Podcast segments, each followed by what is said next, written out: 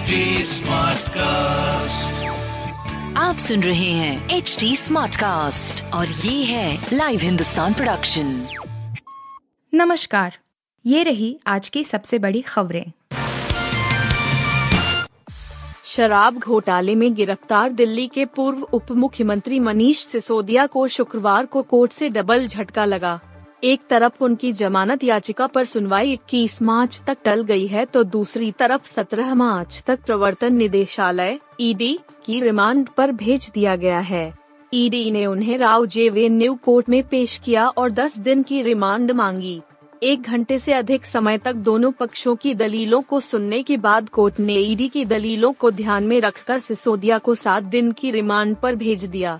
Court के सामने दलील रखते हुए ईडी ने कहा कि शराब नीति में कुछ लोगों को फ़ायदा पहुँचाया गया शराब नीति में जनता की राय नहीं मानी गई।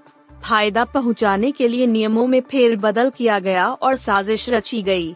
उनसे और पूछताछ के लिए रिमांड की आवश्यकता है मूल रिपोर्ट और फाइनल ड्राफ्ट को कोर्ट के सामने पेश किया गया है जज ने पूछा कि पाँच परसेंट ऐसी बढ़ाकर बारह फ़ीसदी मार्जिन क्यों किया गया इस पर जज को बताया गया कि मंत्री समूह ने इसका फैसला किया और पॉलिसी में जोड़ा गया।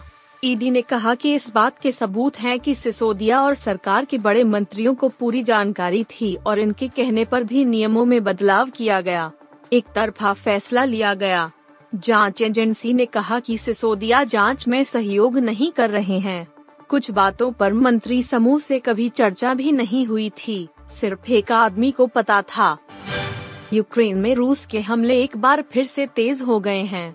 रूस ये हमले सुपरसोनिक मिसाइलों के ज़रिए कर रहा है। इसके चलते यूक्रेन में कई स्थानों पर बिजली कट गई है। इसके अलावा जापोरिजिया स्थित यूक्रेन के सबसे परमाणु पावर प्लांट में भी बिजली चली गई। यूक्रेन की सेना के मुताबिक रूस ने छह हाइपरसोनिक किंजल मिसाइलों के ज़रिए ये हमले किए हैं। इन मिसाइलों के बारे में कहा जा रहा है कि ये आवाज़ की गति से भी ज़्यादा तेज़ी से उड़ती हैं।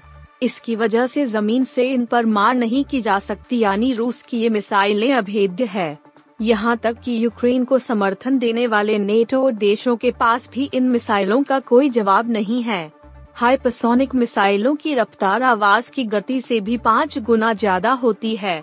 इनकी रफ्तार प्रति घंटे 6,200 किलोमीटर तक होती है। इन पर किसी भी एडवांस रेडा सिस्टम के ज़रिए निगरानी नहीं रखी जा सकती इनमें भी दो तरह की मिसाइलें होती हैं।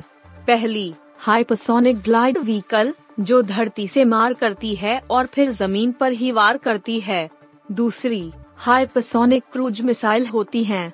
ये थोड़ा नीचे उड़ती हैं, लेकिन इनकी स्पीड कहीं ज़्यादा होती है दुश्मन देश के पास इनका जवाब देने के लिए बेहद कम वक्त होता है ये मिसाइलें परमाणु हथियार भी ले जा सकती हैं। किंझाले के एयर लॉन्च मिसाइल है यहाँ परमाणु एवं परंपरागत हथियारों को ले जाने में सक्षम है ये 480 किलो वज़न लेकर 1500 से 2000 किलोमीटर प्रति घंटे की रफ्तार से उड़ान भर सकती हैं।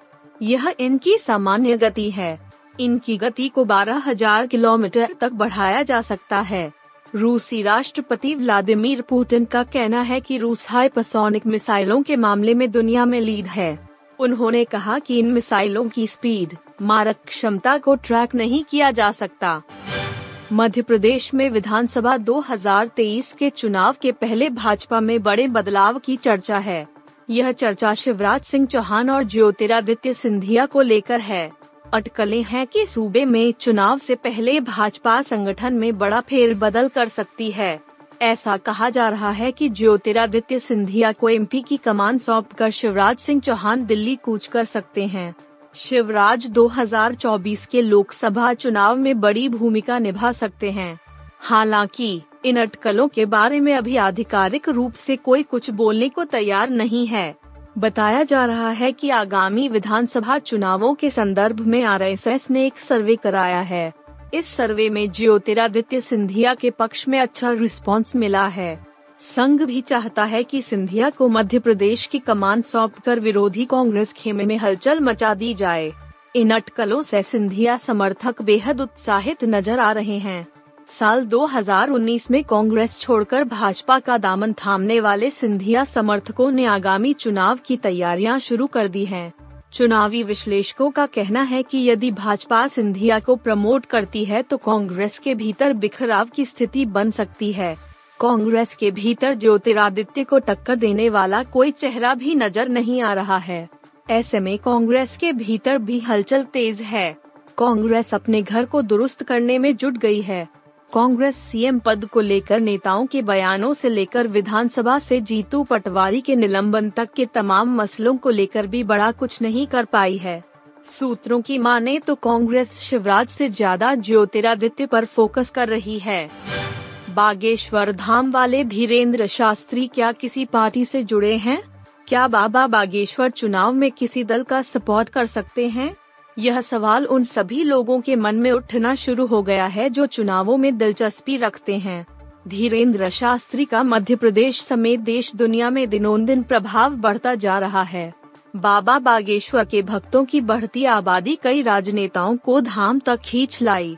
सूबे के पूर्व मुख्यमंत्री कमलनाथ धाम में मत्था टेकने पहुँचे तो वहीं राज्य के गृह मंत्री नरोत्तम मिश्रा अक्सर धीरेन्द्र शास्त्री का बखान करते नज़र आते हैं। इसी बीच धीरेन्द्र शास्त्री का एक बड़ा बयान सामने आया है। शास्त्री ने होड़ा के दिन बता दिया कि वो किस पार्टी से जुड़े हुए हैं। मशहूर कथावाचक धीरेन्द्र शास्त्री अक्सर अपने विवादित बयानों के चलते खबरों में बने रहते हैं।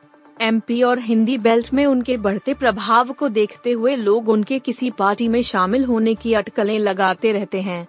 होली के दिन बाबा बागेश्वर ने लोगों की अटकलों पर दो टूक जवाब दिया।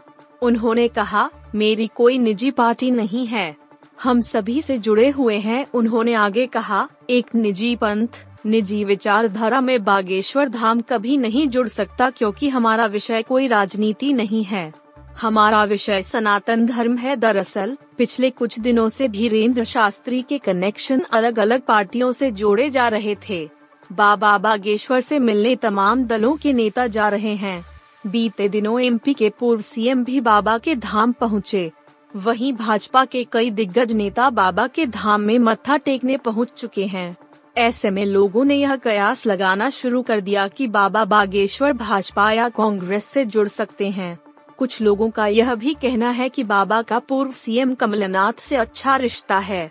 हालाँकि होली के दिन धीरेन्द्र शास्त्री ने इसे लेकर दो टूक जवाब दिया।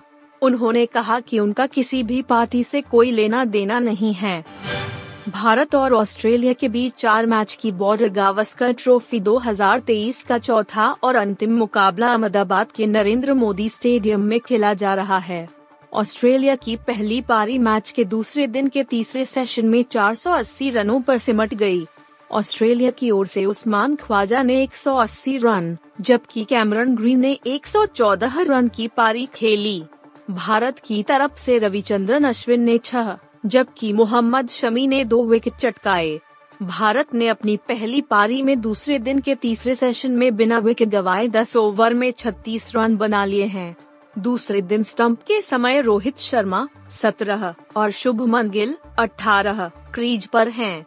दूसरे दिन का पहला सेशन ऑस्ट्रेलिया के नाम रहा तो दूसरे सेशन में अश्विन ने तीन विकेट झटककर कुछ हद तक भारत की वापसी कराई। टी ब्रेक के बाद मेहमानों ने तीन विकेट गवाए। उस्मान ख्वाजा 180 रन बनाकर पवेलियन लौट गए हैं। अक्षर ने उन्हें आउट किया। अश्विन को छह wicket Cameron Green Alex Carey Todd Murphy Nathan Travis Head और मिशेल स्टार्क के रूप में मिले। ग्रीन 114 रन बनाकर आउट हुए। यह उनके टेस्ट करियर का पहला शतक था।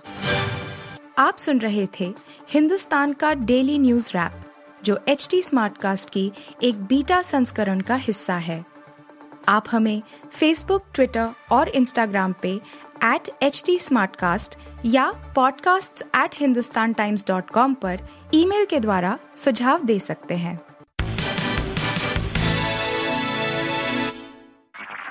आप सुन रहे हैं एच टी कास्ट और ये था live Hindustan production smart cast